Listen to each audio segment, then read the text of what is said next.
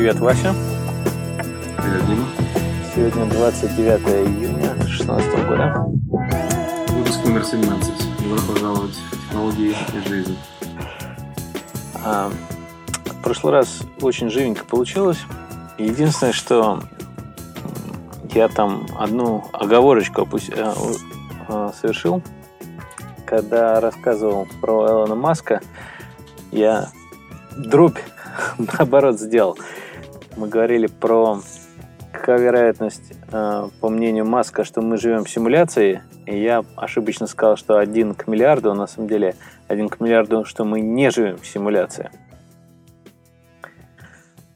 Пытаюсь понять э, разницу между этим. А, то есть, скорее всего, мы живем в симуляции. Да, да. Ну, мне кажется, это абсолютно а, а, абсурдные цифры все равно. Потому что не определить не так, не так. Но вот у него, он говорит, что он очень много над тем думал. Чувак не глупый. Ну, мог что угодно сказать на, на эту тему, все равно все прислушались бы к его мнению. Да. Так или иначе. Но это интересно на эту тему думать. Особенно э, в, в, той, в той среде, когда... В общем, если про компьютерные игры говорить, угу. то я как там в 90-х э, для Дума делал карты, и когда я делал карты, я все время думал, вот, как бы мне, мне реальность этих вот э, псевдоограничений, э, которые становятся реальными в, во время игры, она очень стала четкой для меня. То есть нарисовал линию, сделал из нее стену, нарисовал какой-то блок, там сделал потолок, там пол, опустил, поднял там какие-то ступеньки, э, и думаешь, в принципе, все это скрипт какой-то программу делает, да? но герой твой не может пройти через эти места, потому что ты не даешь, потому что там якобы находится стена. Вот можно представить, что и в жизни. Э, мы живем в какой-то некой матрице, да, за неимением лучшего слова, э, где есть какие-то свойства у, у, у объектов, есть размер, есть плотность, э, все, что мы в физике знаем. Как бы физику мы, мы это наше программное обеспечение мы познаем изнутри, как бы да, это называем физикой. Ну, на, на эту тему все-таки, покуда это еще в школе проходилось, эти э, концепции виртуальной реальности, что мы, то, что мы видим, наш мир, это не реальность, а это как бы там, то, что нам показывают, грубо говоря. А, субъективный сюрреализм а, называлось а, в философии там 19-18 веков. И, по сути дела, нет ни ни, нет никаких а, способов определить, реальность это или нет. Ну, там вот в кино, в «Матрице» они как-то там научились, что, в принципе, интересно, но совершенно не факт, что если мы в симуляции, то мы сможем также как-то а, определять, как, как в кино. Может быть, нет способа определить. Это один аспект. А второй аспект, а, что интересно, если это симуляция, то она общая, то есть и ты, и я, мы в этой симуляции оба живые люди, и там нам показывают что-то. Или а, я один живу в симуляции, и все, что я вижу, тебя, это, все остальное, это все, все кино. А, и даже не важно, видишь ли ты или нет, твоя симуляция совершенно другая. Я, вот, в твоей, с твоей точки зрения, я – это там, персонаж твоей симуляции, который говорит тебе эти вещи. Угу. И я их вроде как даже воспринимаю на полном серьезе, хотя, да. в общем-то, э, можно не воспринимать. И, э, и, и наверное, с, с такими мыслями, э, живя, есть люди, которые не воспринимают этот мир как нечто реальное, включая всяких людей, которые якобы аморальны э, с чьей-то точки зрения, которые наплевать на то, э, что о них думают, э, совершают ли они какие-то преступления или нарушают закон. Потому что все равно это симуляция. Какая разница? Ну, тут, опять-таки, в некотором смысле становится неважно, симуляция это или нет. Если ты в этой симуляции получаешь боль, и тебе больно, то ты хочешь этого избежать. Если ты получаешь удовольствие, ты хочешь их получать. И если ты думаешь, что ты умираешь, там, ну, может, ты проиграл игру, или это конец симуляции, может, ты умрешь вне симуляции, твое тело тоже умрет. Ты как бы ты хочешь этого избежать, так или иначе. И возникает главный вопрос. Вот это, если это есть мир, или там, а, грубо говоря, мы живем, и весь мир, он материальный, предположим, неважно, реальный мир, материальный. И возникает вопрос, есть ли какой-то обратная связь с этим, грубо говоря, миром законов физических. То есть ты делаешь что-то хорошее или плохое, а влияет ли оно на тебя обратно с точки зрения какого-то там верхнего суда или там какой-то там справедливости вселенской. Карма. Да, карма или э, чего угодно. То есть а, можно говорить, что мир материальный, ну, там как бы если ты кого-то побил, тебя могут побить обратно. Это очень грубое представление. А если ты сделал что-то, что никто не видел, отразится оно на тебя обратно или нет? Там как бы вот эти все вещи, но это давно, да. давние философские вопросы, естественно. Ну, естественно, я дилетант э, в этом деле, но иногда думаю и слышу какие-то тезисы, какие-то учения на, на эту тему, э, которые, конечно, естественно, они не так, ну, такими словами описываются какой-то симуляцией, но, ну, в частности, там, медитация, буддизм, там, да, как, как, что человек, который дошел до нирваны, он может и в камере одиночного заключения быть счастливым, потому что все, все, все в его находится у него в голове, он может медитировать бесконечно. Э, главное, чтобы тело его поддерживать немного какими-то ресурсами.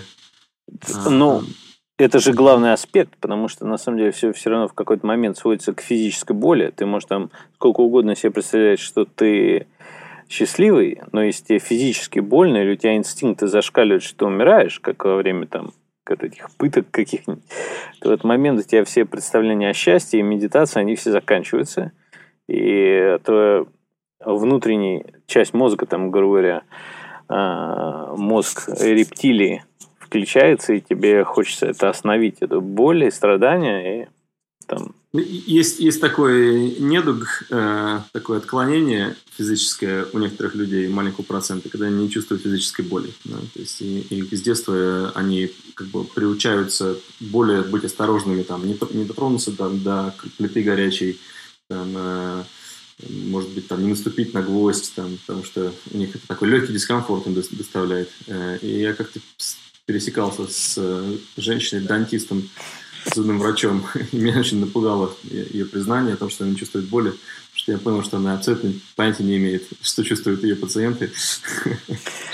И, и, да, но а опять-таки это же природа создала боль не случайно, то есть она нужна для, грубо говоря, а, содержания этого организма, в котором мы живем, и организм, как бы это, грубо говоря, тоже виртуальная емкость, потому что если представить, что живем мы, это живет это, как вот Докинс писал, это формула, эгоистичный ген, то есть это формула сложившихся молекул, и они пытаются выжить. А дальше они как-то, когда они пытаются, эта формула, именно формула, вот это сочетание пытаются выжить, оно создает кучу клеток, и эти клетки организуются там в более сложные Э, во-первых, молекулы организуются сначала в группы, из них получается клетка. То есть это уже там огромное количество молекул участвует, там есть ДНК, белки, там куча всего. То есть это вся клетка, она это очень большой сложный механизм уже сам по себе.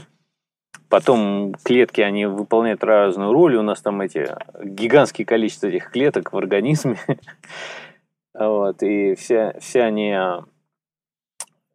выполняет, и у этой огромной такой массы этих клеток есть а, общий какой-то, теперь у нас появляется разум, и вот этим разумом мы пытаемся как-то там рассуждать, и, и как бы и если, грубо говоря, какой-то механизм этих клеток нарушен, и ты там не чувствуешь боль, то есть там, грубо говоря, сигналы этого грубо говоря, если представишь эти клетки, это как город или страна, там, у этой страны там какая-то система оповещения безопасности не работает. Все равно можно жить. Но... Интересный пример жизнь муравьев, когда показывают какие-то э, открытия о том, что они делают мосты из себя, плоты, какие-то там соединяются, там какие-то структуры, и как будто бы они знают, они же не, не могут, как люди говорить, по нашему мнению, по крайней мере, но каким-то образом они, или пчелиный там э, рой, они все как-то в системе работают и знают каждый свою роль. Э, они как эти клетки, ну, наверное, на более таком ощутимом уровне для нас, видимом. Да?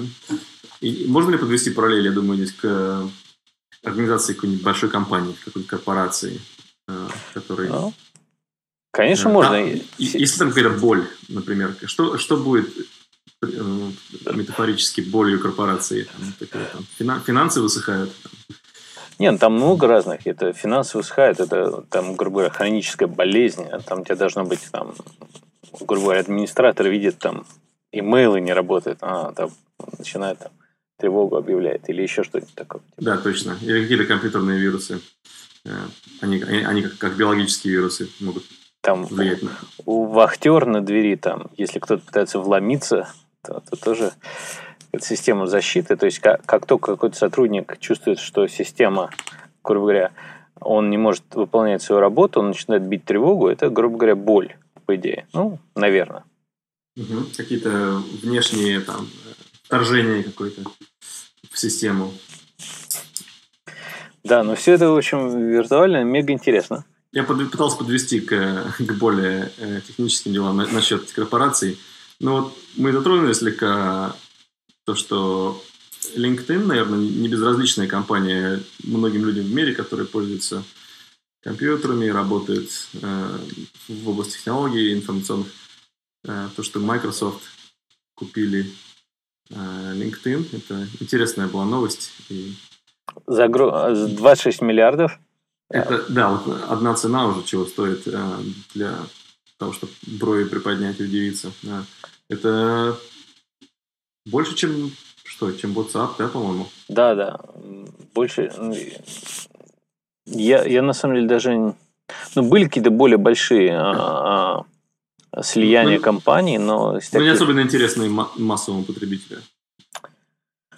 Да, ну там, не, ну когда вот это LL, там Warner покупала, это все более крупное, а, но мне кажется, из таких недавних технических а, стартапов, это, по крайней мере, либо самый крупный, либо один из самых крупных а, таких, а, а, таких объектов ну, интересно, интересно. А Microsoft же их хотел купить там несколько лет, на самом деле. Они давно добивались, и тут как-то вот наконец-таки просветление наступило у тех и других. И...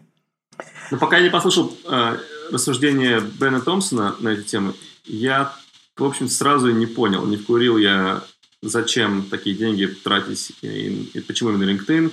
Тем у меня было такое ощущение по тем вещам, которые я слышал о LinkedIn, что у них дела не особо-то и хорошо, не такие уж они в рекламе сильные оказались, как они хотели. Э, с рекрутерами там все эти э, подписки платные на аккаунты не такие уж они были прибыльные.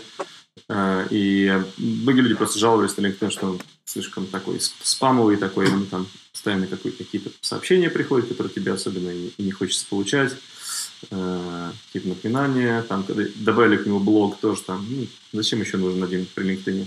Но Бен объяснил, в общем-то, стало понятно, причем он был очень возбужден по этому поводу. Да, да, да, он мега mm. рассказал. Ну, и опять-таки, если бы не было проблем у этих LinkedIn, никто бы их... Э, они не хотели продаваться. И когда вот эти проблемы стали всплывать массово, они, вот видишь, согласились таки продаться. И, по идее, тут как раз я вот сейчас в офисе работаю, их из окна видно, огромный небоскреб отстроили в Сан-Франциско, там LinkedIn? Да, да, на углу второй Мишин построили небоскребик. Именно для себя, да? Ну, как я понимаю, да. Ну, я не уверен, может, там частично. Не для всех, но вроде как для них. Столько денег могут два небоскреба построить. Да, тут... А, а причем в какой-то альтернативной э, вселенной Microsoft могли купить бы его плохо распорядиться и закрыть через год, как они с Nokia там сделали, там, да, или с чем-то еще-то. То есть, в принципе, такое, такое, такое происходит постоянно. Жуткие деньги кидаются, потом они впитываются, съедаются, компания оказывается не такой уж и нужной им, и они из нее что-то извлекают, какую-то там основную технологию, и выбрасывают эту мусорку. Ну, Microsoft хотя бы выбрасывает, мне кажется, изначально компании, которые так уже падали – как тот же пример с Nokia, хуже гораздо Yahoo, которые берут хорошую, офигительную компанию, а потом ее гробят, как Tumblr или а, Flickr. А, да, они становятся Вроде бы не хуже, а в то время как-то никому не нужны. Да, да. Ну, то есть они, грубо говоря, компания летит вверх, как ракета, в этот момент они ее покупают и держат на месте, пока горючий кончится. Вот в этом и проблема, да. Они держат ее на месте в подвешенном состоянии. Это они могут делать. Но они пытаются за нее ухватиться в надежде, что эта ракета их вместе поднимет, но ракета недостаточно большая, и Яху большая, тяжелая. Ее тянет, тянет вниз. Да. У меня работает у меня друг в Яху. А, это его первая такая технологическая работа. И он очень доволен, рассказывает как там они прям из кожи вон лезут, стараются сделать лучше еще там условия, чем в Гугле, там, в плане технологий, в плане еды, там все органическое, там, там 17 меню в день. Ну, видимо, без этого народ разбегается, но... А, ну, как бы Яху до сих пор большая компания, много у них всего хорошего есть, там на самом деле очень много каких-то незаметных для нас вещей. Ну, кого не спроси, большинство людей с трудом сформулирует, что такое Яху, может, приходит в голову их первая страница с новостями, всякими э, валютными счетчиками, погодой. Э, последний раз, что я слышал, что в Японии до сих пор Яху главный там доминантный информационный источник, может быть, уже нет. Э, и народ часто ставит себе там домашнюю страничку Яху э, в Японии, но здесь, да, что они делают? Ну, погоду они поставляют Apple. И то, и то Apple в последней же версии отрезал у них напрямую стал. Они же Yahoo уже не свою погоду делали, они припродавали, и Apple напрямую стал покупать. Но акции до сих пор Yahoo. И, ну, неважно, то есть, на самом деле, до сих пор много людей пользуются Yahoo Mail, до сих пор Яху там договорился, по этот, как там, Firefox, что это поисковик по умолчанию. До сих пор там Microsoft с ними что-то делает, и Tumblr до сих пор еще большой, Flickr, конечно, они перестали расти, но они все равно еще большие ресурсы. И самое главное, что все это, все это в сумме это мелочь. Вот Яху владеет куском Да. И это как бы все остальное это нашлепка, которая тянет этот кусок, кормится с этого куска. Ну, угу. ну давай перейдем к тому, что... А, да, ну, так, собственно... Как ты хотел да, да, со... слушателям мне. Да, собственно, тут была эта неделя конференций разных, то есть происходила uh, Apple uh, Worldwide Developers Conference, Э, то есть э, конференция разработчиков э, для Apple. И параллельно с ней происходило несколько других конференций, потому что, во-первых, на конференцию Apple могут попасть только 5 тысяч человек, желающих в несколько раз больше. И все равно часть, даже кто не попадает, все равно приезжает в город, и поэтому вот это процветают куча параллельных конференций, которые для такого типа людей. И я пошел на конференцию для, такой, для дизайнеров. Называется Layers. А, шла три дня, и там было мега интересно. Вот. А, мне удалось поговорить а, с разработчиками из, из Sketch, из Adobe, там, руководителей Photoshop, и там XD, там InVision, и куча других разных, и куча людей было из Apple, и вообще огромное количество разных интересных дизайнеров, просто мега интересно. Наслушался, наобщался, вообще потрясающе. А, и из это всякие блогеры, там вот этот Кейси Лис, например, не попал на WWDC, попал на Layers. Было очень сравнительно мало народу, и со всеми можно было подойти и поговорить. Это просто потрясающе. Вот. Угу. Что ты узнал там? А, у, как бы трудно это все выразить в каких-то конкретных а, знаниях. Как бы я узнал больше о том, как живет современная дизайнерская а, Вернее, верхушка. Да, верхушка. Ну, не вся дизайнерская, дизайнерская в, в, этой, в, техни, в хай-тек индустрии. Вот, потому что все в основном, конечно, замешан. Интерфейс. Да, на... ну не только интерфейс, нет, там много разных людей, там не только интерфейсы, и, конечно же, а и визуальные дизайнеры, и там продукт дизайнеры, и там и все, естественно, очень хорошо шарят, в чем разница между всеми этими вещами. И обсуждалось это. Вот, и в целом обсуждалась и рабочая этика, и о том рассказывали, как, где что происходит, делились опытом. Вот, очень, очень интересно. Мне, конечно, был очень интересный аспект э, поговорить с разработчиками всего этого софта, которым я пользуюсь, а, и просто обсудить какие-то а, возможности новые, что делать, посетовать на то, что мне не нравится. Они очень все слушали подробно, записывали там, просили прислать более подробные мейлы, рассказать им, показывали, что, что как э, делается. То есть можно было узнать каких-то там тонкостях программы, которых я раньше не знал, там а, высказать а, что, что свои пожелания. И вот в частности, я говорил там а, с, с менеджером из Adobe по фотошопу, и они тогда обсуждали, что должна вот-вот выйти новая версия, и там какие-то вещи, они были не уверены, правильно ли делать, неправильно. Мы с ним обсуждали, вот как раз а, в пятницу вышла новая версия, и там вот все сделали, как, как мы обсуждали, и там как бы те дилеммы, которые у них были, склонились в сторону, как мне, мне хотелось, что mm-hmm. потрясающе. То есть я как раз поставил вот эти обновления все от Adobe, и был приятно вообще поражен, насколько они сильно улучшили эту версию. То есть просто очень много хороших улучшений.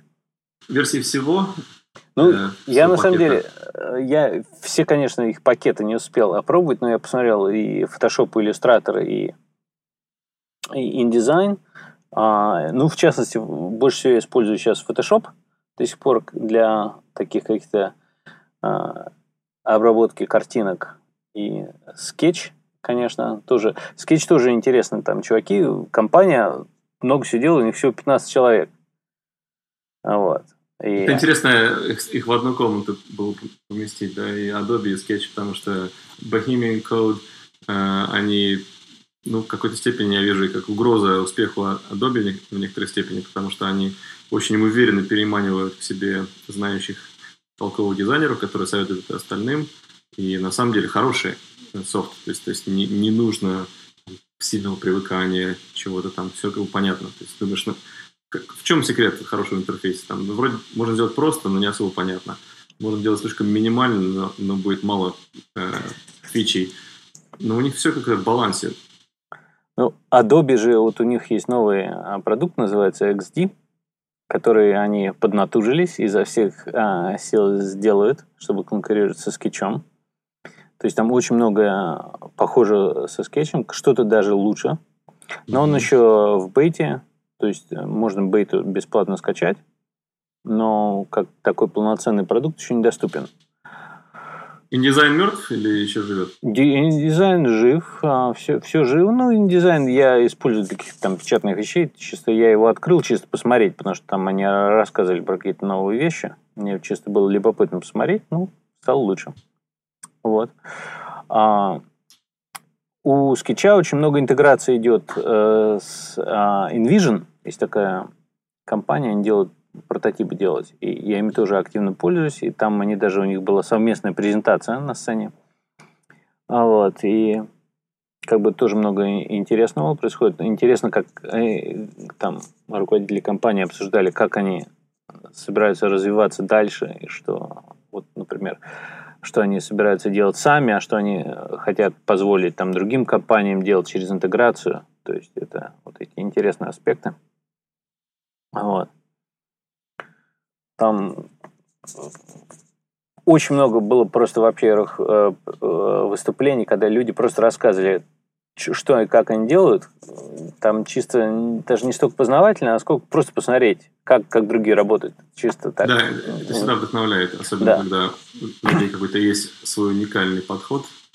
Э, я очень много всегда всего изучал, открывая файлы других дизайнеров, смотря как они называют папки, как они организовывают что-то.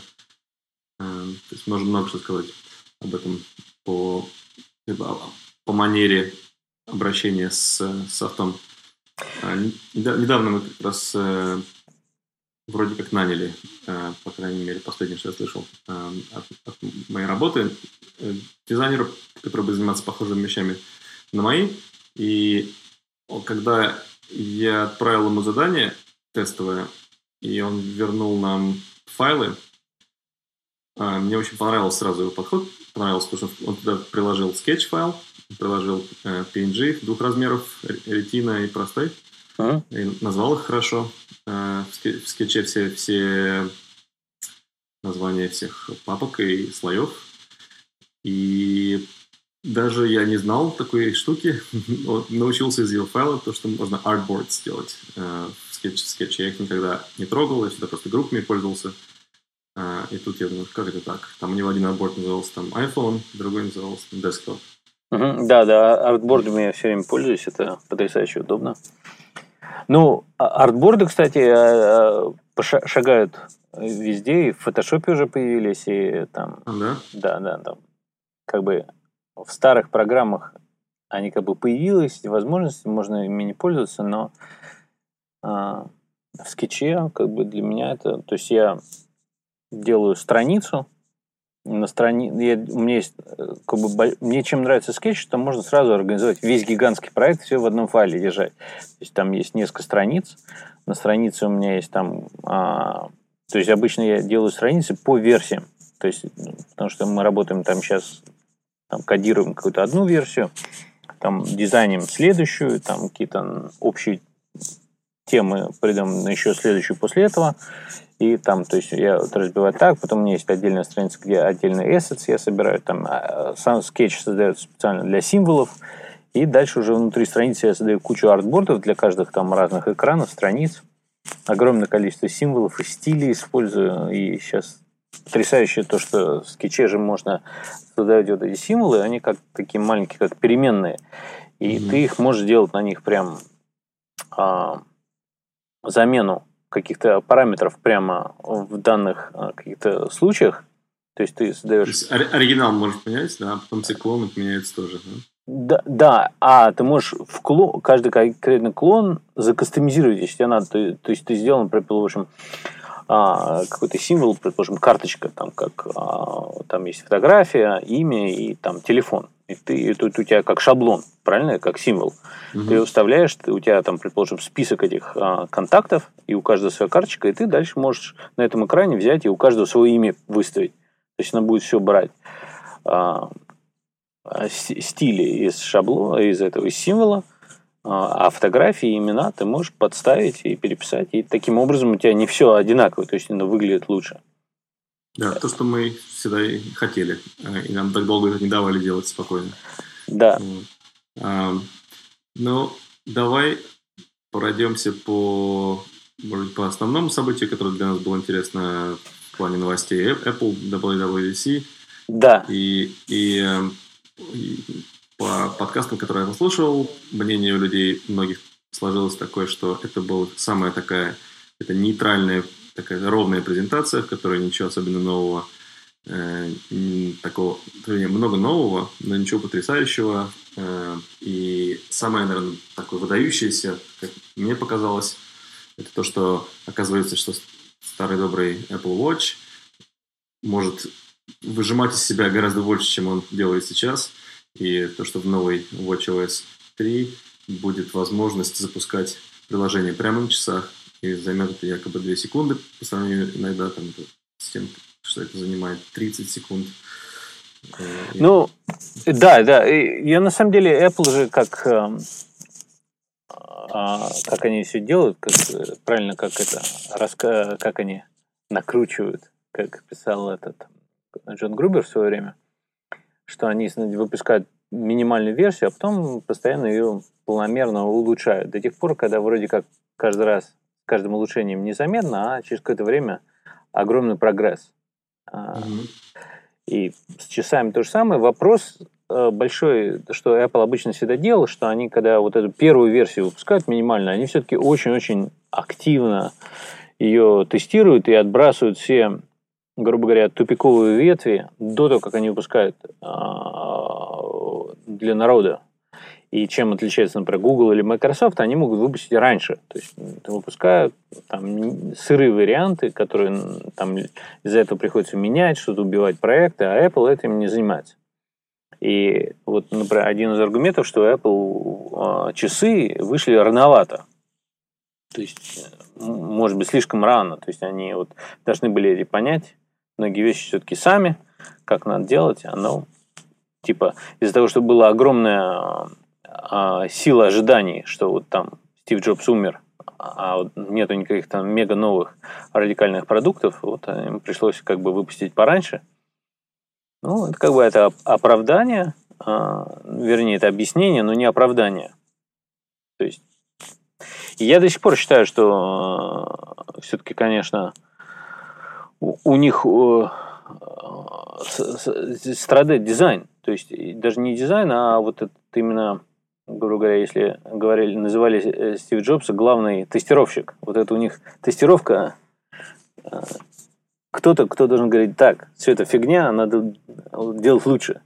Да, человек с золотым мозгом и с э, полномочиями э, отрицать или принимать вещи на, на какой-то резкой э, ноте, такая смесь интеллектуализма э, с эмоций, с, с эмоциональностью. И, и предвидение будущего, хорошего понимания будущего, потому что угу. там вот Стив Джобс смотришь какие-то, когда его интервью, где он рассказывал про то, как там, он рассказывал там, предположим, 20 лет назад, как он думает будет развиваться. Ты понимаешь, что человек тогда, 20 лет назад, очень понимал намного круче остальных, потому что оно произошло примерно так, как он говорил. То есть там какие-то мелочи он ошибался, но общие тенденции он понимал намного лучше, чем остальные. Да, и э, Тим Кук не обладает такими качествами, при, при том, при, при всем, что он отличный CEO, и что он может э, многие вещи делать очень-очень хорошо и полномерно, он хороший босс, он хорошо воодушевляет и хорошо выражает себя, но те вещи, за которые, может быть, э, Джобс недолюбливали или, или критиковали, они как бы и сделали очень много того, что мы сегодня ценим в Apple. Да? И продукты интересные, и какая-то нереальная мега-команда людей, которые выступают на сцене, программируют, э, придумывают какие-то вещи, руководят другими людьми, нанимают. Э, ну, я не могу другую компанию такой представить, где э, такое количество лидеров, исполнительных директоров – которые при этом еще такими являются интересными э, личностями, добавок э, со всех сторон. Ну, может быть, конечно, я э, у меня по этому поводу слишком я внутри нахожусь всего этого, и слушая подкасты и следя за продуктами, если бы я так, может быть, углубился в Microsoft, я тоже бы там кого-нибудь нашел. Но это не так все-таки. Да? Не говоря уже об азиатских компаниях, в которых вообще там э, нет никакого индивидуализма, даже местечкового. Мы не знаем, мы можем назвать легко, так, там, кто там сейчас CEO там, Samsung или там HTC, ты как бы, в общем-то, и не особо-то кому когда это какое-то дело есть. Ну, даже про американские компании в большинстве там никто не знает, кто там а, руководители или дизайнеры, как у Apple. Ну, может, исключением является, наверное, Google и в некоторой степени Microsoft. Ну, Yahoo какие-то вещи обсуждают, но... Facebook иногда. Facebook, да. Ну, опять-таки, вот они, Amazon, лидеры, они являются лидерами из-за этого, на самом деле. То есть, вот. Что еще интересного? А, мне показалось, кстати, из всех вещей, которые были на WWDC представлены, меня очень сильно зацепила одна очень маленькая деталька. Это покуда там у них вот эта программа Messages, да, то есть сообщение по-русски называется, а, для переписывания, теперь там будет анализировать текст и говорить, подчеркивать те слова, которые можно превратить в эмоджи. И, казалось бы, ну, а, такая бестолковая вещь, но на самом деле это в некотором смысле это универсальный переводчик, потому что эмоджи, они понятны всем – да, это... я могу представить себе, когда ты приезжаешь в другую страну, где, например, в Японию, там, да, где говорят там люди на ограниченном английском, ты можешь как бы так, э, ну, из, может быть, по доброте, по, так, по шуточке сделать это, но это очень полезно, на самом деле, да, то есть, когда ты знаешь, что человек не очень хорошо понимает язык, ты можешь так щедро это все заменить на, на символы, и ты знаешь, что он тебя как, как точно поймет, несмотря на то, что, может быть, не понимает все грамматики.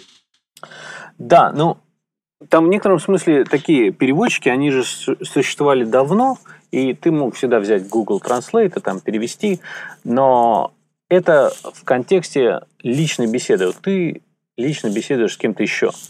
А в контексте, что ты, предположим, пишешь какой-то там твит, или неважно, постишь в какой-то там блог или еще куда угодно, ты, и ты не переводишь для какого-то конкретного человека, да, а ты пишешь просто сам для себя – и ты сейчас как бы можешь составить, грубо говоря, а, некое сообщение, в основном из, состоящее из этого эмоджи. Там из эмоджи названий компаний, которые такие международные. И все. И это сообщение становится универсально понятное всем.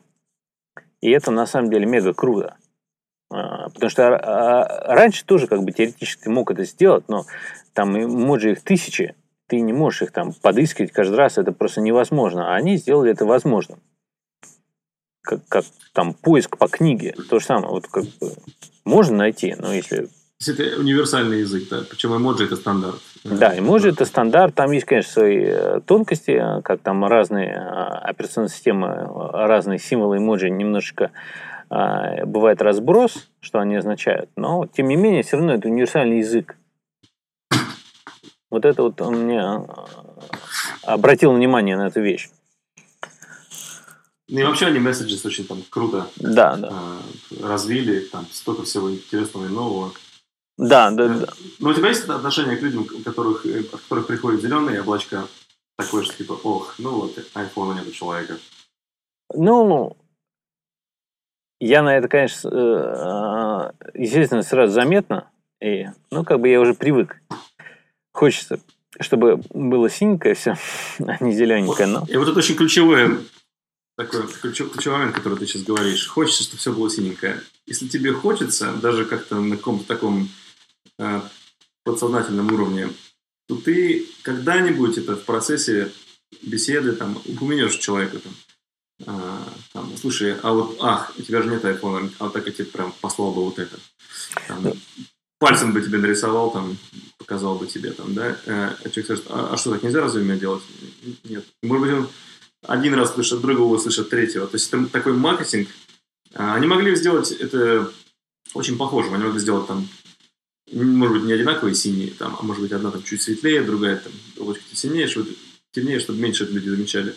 Но когда ты прям в, в лицо, ты знаешь, что человек пользуется каким-то либо дамфоном, что вряд ли, скорее всего, андроидом, э, и у андроида нет похожей системы. Но мне еще кажется, вот у меня негативные эмоции к зеленым идут по еще такой причине, что, предположим, я переписываюсь с кем-то, у кого я знаю точно iPhone. И если этот человек находится в ситуации, что у него плохая связь или там что-то не работает, и сообщение, или у меня плохо что-то работает, то сообщение посылается как смс. И в этот момент он становится зелененьким. И вот если она, окей, обычно она голубенькая, когда хорошо работает. Когда плохо работает, она зелененькая. Поэтому все остальное зелененькое воспринимается тоже как ну, что-то, чего-то не хватает. Что-то, что не сработало. Да. Э, или может быть то, что человек, ты знаешь, что у него iPhone, но постоянно приходит от него зеленый.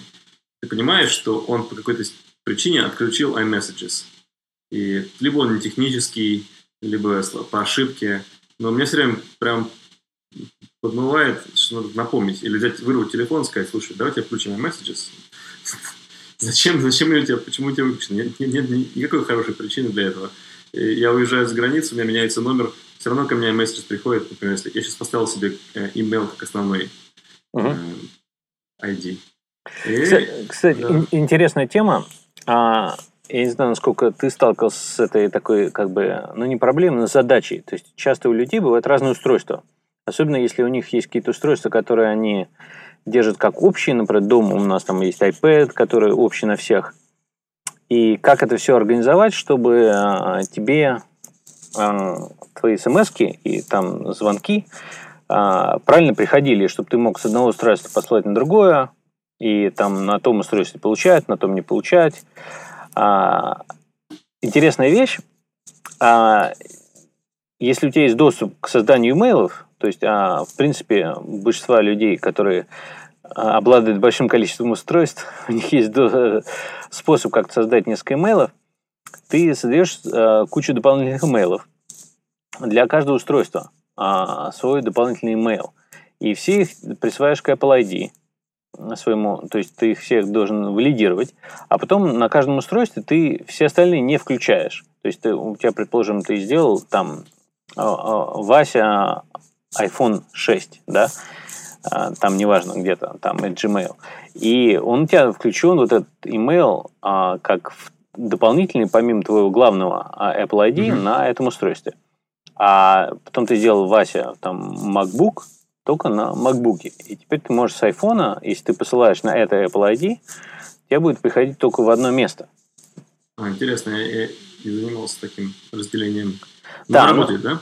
Да, оно работает. Там есть свои, там свои есть неудобства, но в принципе это как-то расширяет, а, если особенно в семье, там ты это хочешь делать, какие-то вещи, помогать делать. И, соответственно, для общих устройств ты должен сделать какой-то там mailing-лист, и вот а, email-адрес этого а, почтового листа ты уже тоже присылаешь как Apple ID, а, Apple ID email к этому общему устройству, это тоже так работает. Но, то есть все это можно наладить. Оно, раньше оно безмерно все глючило, но сейчас стало уже более-менее работать, более-менее надежно. Хотя народ до сих пор сетует, но уже не так все плохо, как раньше. Вот. Ну. Э, Пос... Amazon Echo тебя не заинтересовал? А, честно говоря, не очень. Я, я, не, я не, на самом деле все равно считаю, что это все рано. То есть это можно из интереса всем этим по, э, поиграться.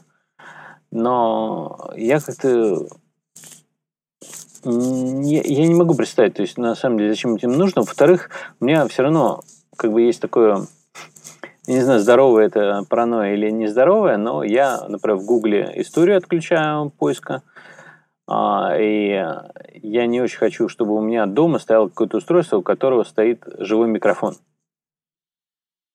И То... это отлично подводит нас к теме насчет заклеивания камеры изолентой. Да. Э, как ты считаешь, э, это оправдано? У меня какое-то время было заклеено. И надо мной столько смеялись люди, потом я потерял там кусочек изоленты, я не, не стал переклеивать. А недавно Марк э, Цукерберг был замечен на фотографии со своим макбуком, что у него заклеена камера. У самого ваш Марка. Ну, мне кажется, это как, как, как сказать, в принципе, здравое звено в этом чувствуется, но зерно в этом чувствуется, но если кто-то вломился в твой компьютер и сумел э, побороть э, firmware камеры э, и там от, отключить лампочки, то в большинстве своем эти люди имеют доступ к, к твоей клавиатуре и могут установить keylogger, получить все твои пароли, доступ ко всем твоим данным, и то, что они там у тебя в каком-то там в углу стоящем компьютере включит камеру, по сравнению с этим это такая мелочь, что... Да, ты не заклеишь свою клавиатуру изолентой. Да, ну, э, ну, как бы, то есть, в некотором смысле это о чем это говорит, что а, хорошо бы от этого иметь защиту, но защиту надо защищать весь свой компьютер, то есть не скачивать непонятные софтверы, не ходить там, не открывать непонятные файлы, а э, разумно э, оценивать риск, когда ты что-то делаешь в интернете.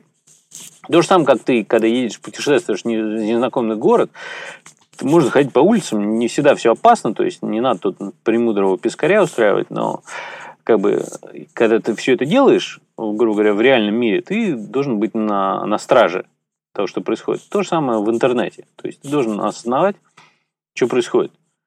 И если и как бы дальше становится цена вопроса может, Марку это действительно реально там огромное количество желающих хотят к нему ломиться, включая спецслужбы, и а, Ну, микрофон, то, что он заклеивает, вообще смехотворно. И я вообще думаю, что он а, для понтов это сделал, потому что у него заклеено это криво. Мне кажется, просто нормальный человек, который э, э, реально опасается, а, аккуратнее это сделает. Мне кажется, это а, фишка для обсуждения.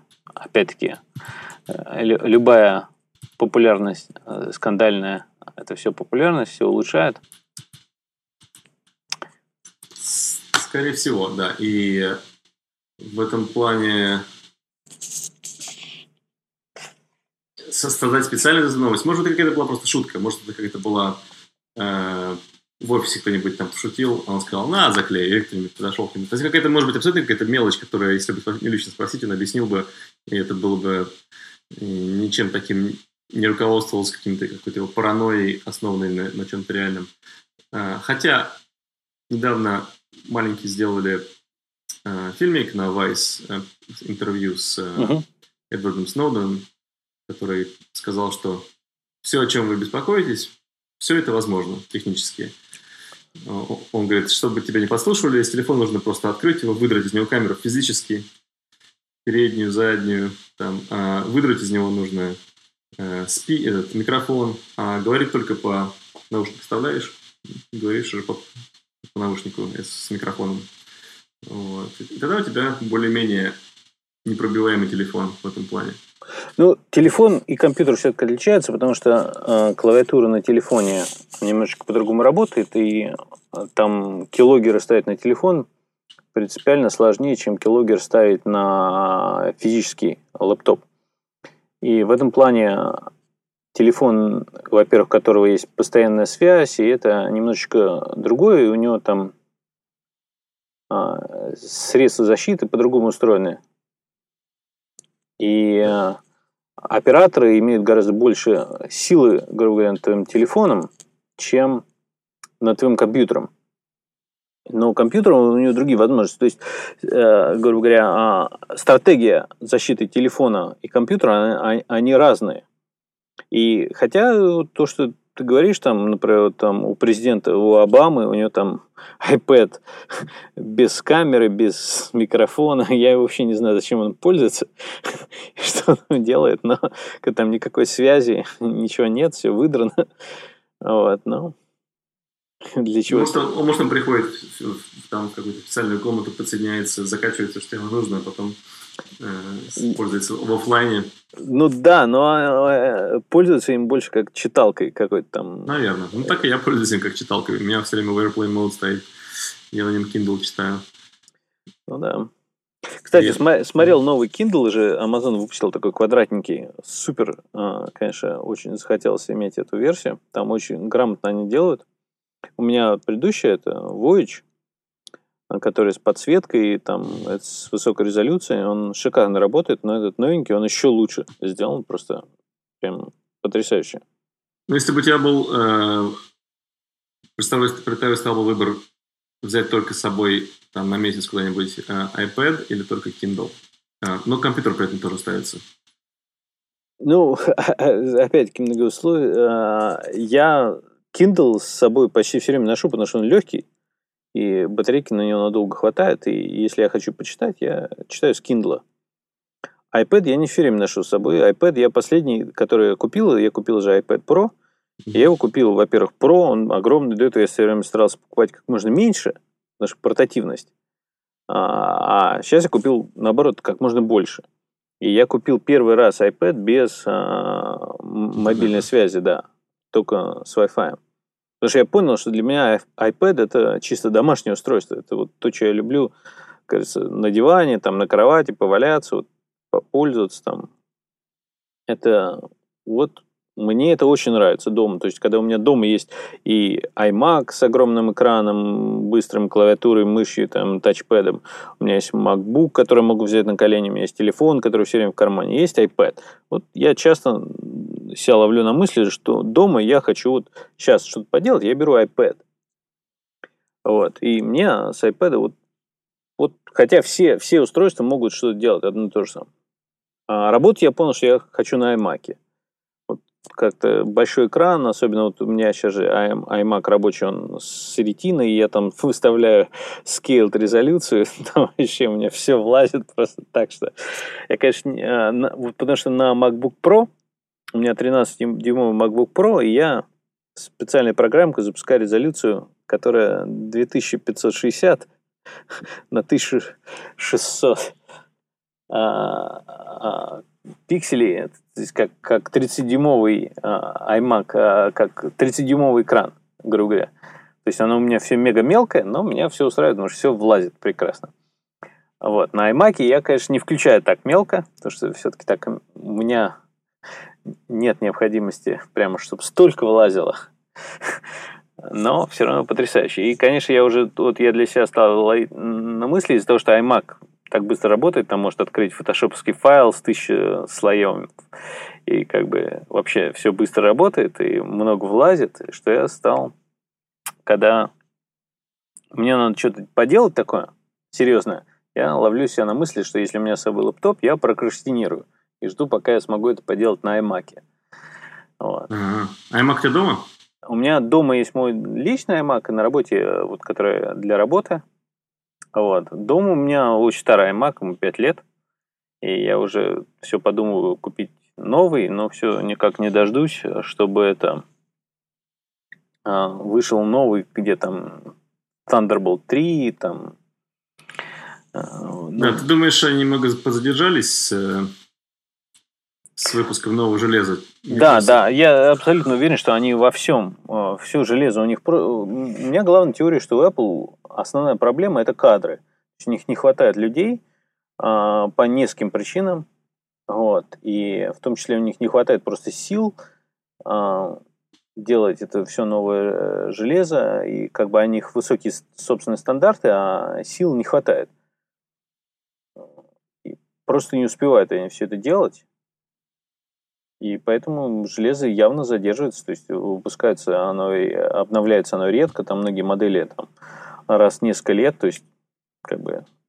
Да, у меня самый-самый, который можно было взять навороченный MacBook Pro 13-дюймовый, и э, не то чтобы я побежал бы сейчас купил новый, э, ну, это было бы непрактично, но если бы я сейчас, мне нужно было бы купить, я был бы немного, мне был бы, был бы дискомфорт от того, что мне нужно покупать сегодняшнюю мою модель, которая у меня, которая вышла в апреле прошлого года.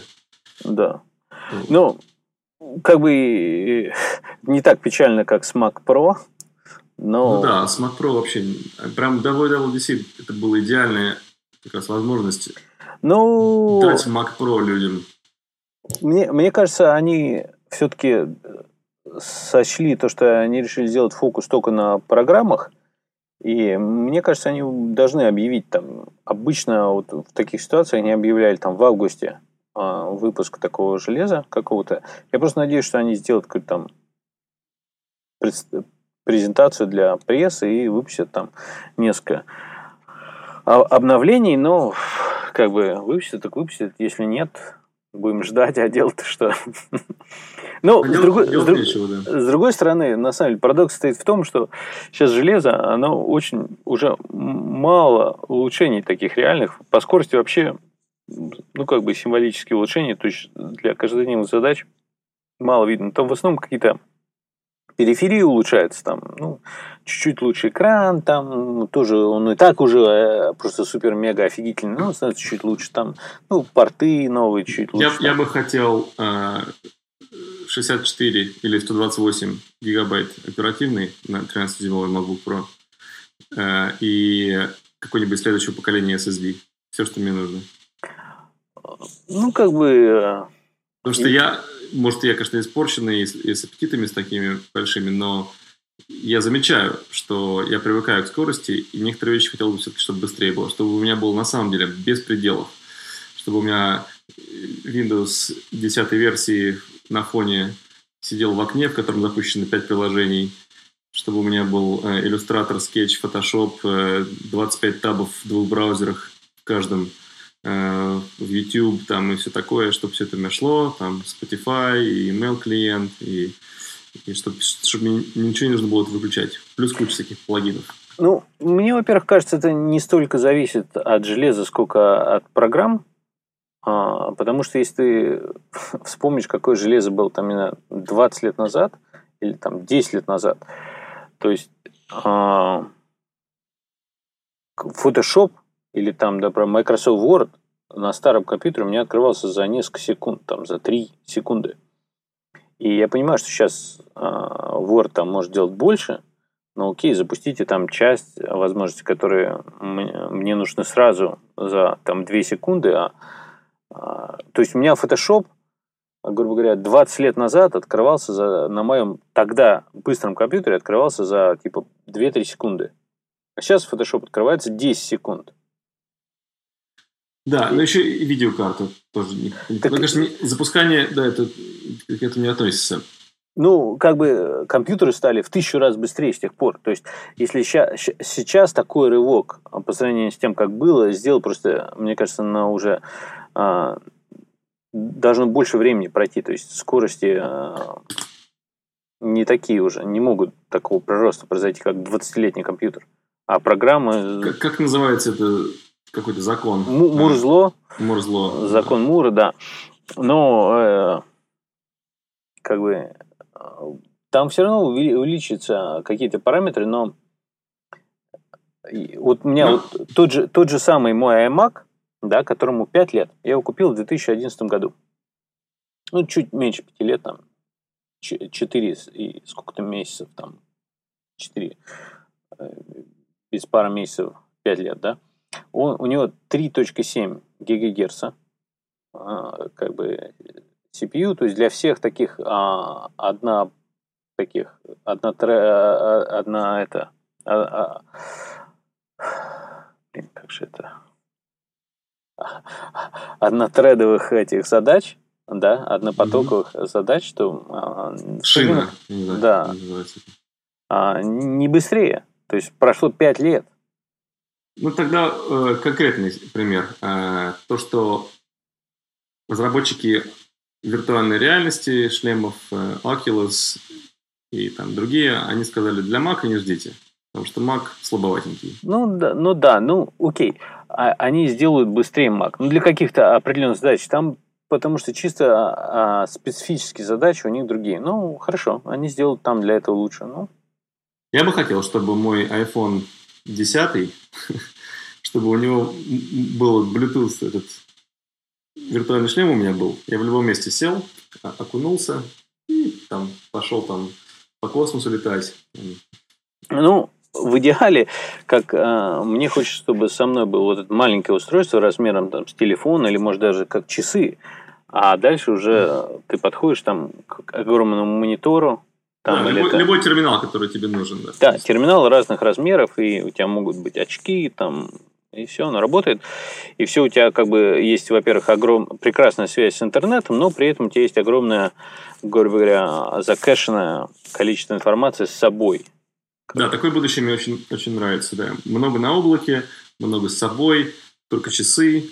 А, если часы, там, скажем, у тебя разрядились или что с ними случилось, ты всегда можешь ввести свой ID на этом терминале, он тебе даст из облака то, что тебе нужно. Ну вот, к примеру, у меня на айфоне стоит э, программа э, Wiki Offline, да, то есть там у меня стоит, э, я скачиваю с собой ношу Википедию английскую и русскую, полностью скачанные в офлайн режиме. То есть угу. есть огромная 4 гигабайта английская и где-то чуть меньше гигабайта русская. Угу. То есть а, огромное количество информации с собой, ну, как бы, и при этом можно пользоваться без связи. У меня там есть несколько программ с картами, и то есть это довольно интересная концепция. У меня уже с собой сейчас такое огромное количество знаний, просто потрясающе. Да. Я был недавно в музее Троцкого в Мексико-Сити, и там у него на полке стоит э, там, имперская энциклопедия, там российская, э, может быть, томов 200, я не знаю. Думаю, какое гигантское титаническое количество работы. И что-то найти по алфавиту, и там все мелким-мелким, там, а сейчас у тебя все это просто банально в телефоне. Да. И обновляется. И обновляется, да. И ты можешь что-то добавить, потому что ты там эксперт. Ну, там все равно вот э, огромное количество зданий, все равно в этом всего нет. Но, как бы, ну, нет и нет. Но огромное количество знаний есть. Это потрясающе, то, что я его могу носить с собой в кармане, и, грубо говоря, э, у меня есть, я купил себе такой запасной аккумулятор, который, на самом деле, с солнечной батарейкой устроен. То есть, в принципе, телефон с таким аккумулятором, если оказаться там, или цивилизация погибнет, то в автономном режиме оно ну, несколько лет проработает. Оно в какой-то момент, конечно, сломается, но на много лет э, хватит на самом деле. И это потрясающе. Солнечная батарея у тебя, да? Да, то есть он аккумулятор, он, он размером именно как две пачки сигарет, как бы вместе такого размера. есть, И такого. сколько занимает зарядиться полностью? Э, занимает долго, то есть там на самом деле от солнечной батареи никогда не заряжал, то есть он его может так зарядить от розетки. Понятно.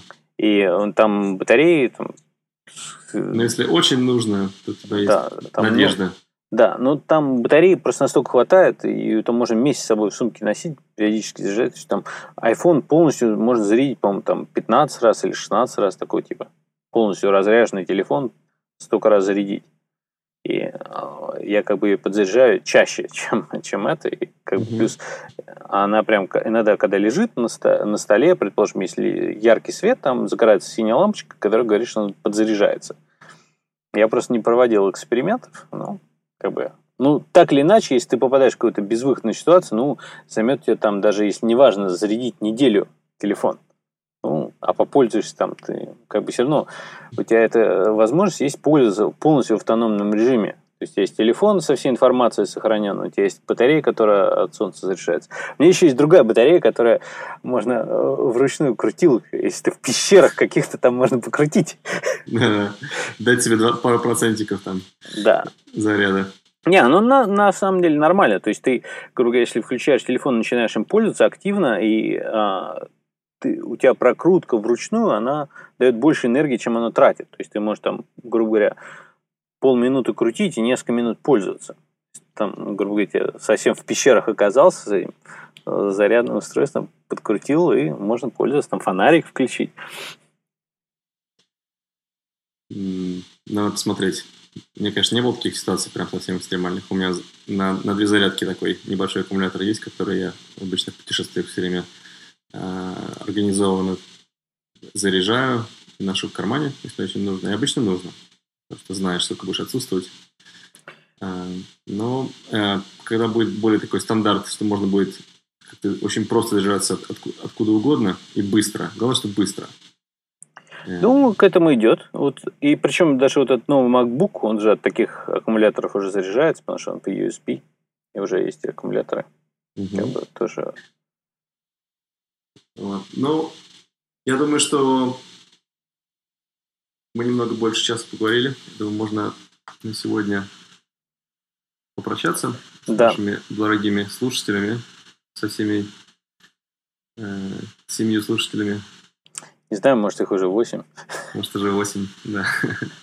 Нет, ну я, Да, я смотрел логи, там какие-то у нас на самом деле гораздо больше людей скачивают этот mp3 файл, непонятно, кто из них слушает, кто просто, а это может какие-то поисковики что-то там индексируют.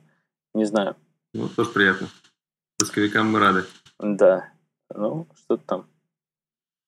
Может, если люди нам зайдут в iTunes и для нашего подкаста поставят 5 звездочек, может, даст нам какой-то индикатор – что нас кто-то слушает. Это намек, можно конкретно сказать. Если вы сейчас слушаете, пойдите, пожалуйста, на iTunes, в приложение iTunes, да, найдите наш подкаст и напишите отзыв, ревью, хотя бы два слова, или, или просто звездочки поставите. Да, ну, это, это люди должны дослушать до этого момента, Потом да. у них должен быть доступ к этому iTunes, там нас найти не так просто, но все это, все это сделать, но то есть некий процент может сделать. Ну, посмотрим. Хотя бы один процент. Уже было бы хорошо. Четыре звездочки дайте нам хотя бы. Да. А лучше пять. Ты, даже если одну, то есть хотя бы просто, если мы поймем, что если хоть кто-то слушает, пускай недовольный, но слушает. Да, подайте сигнал.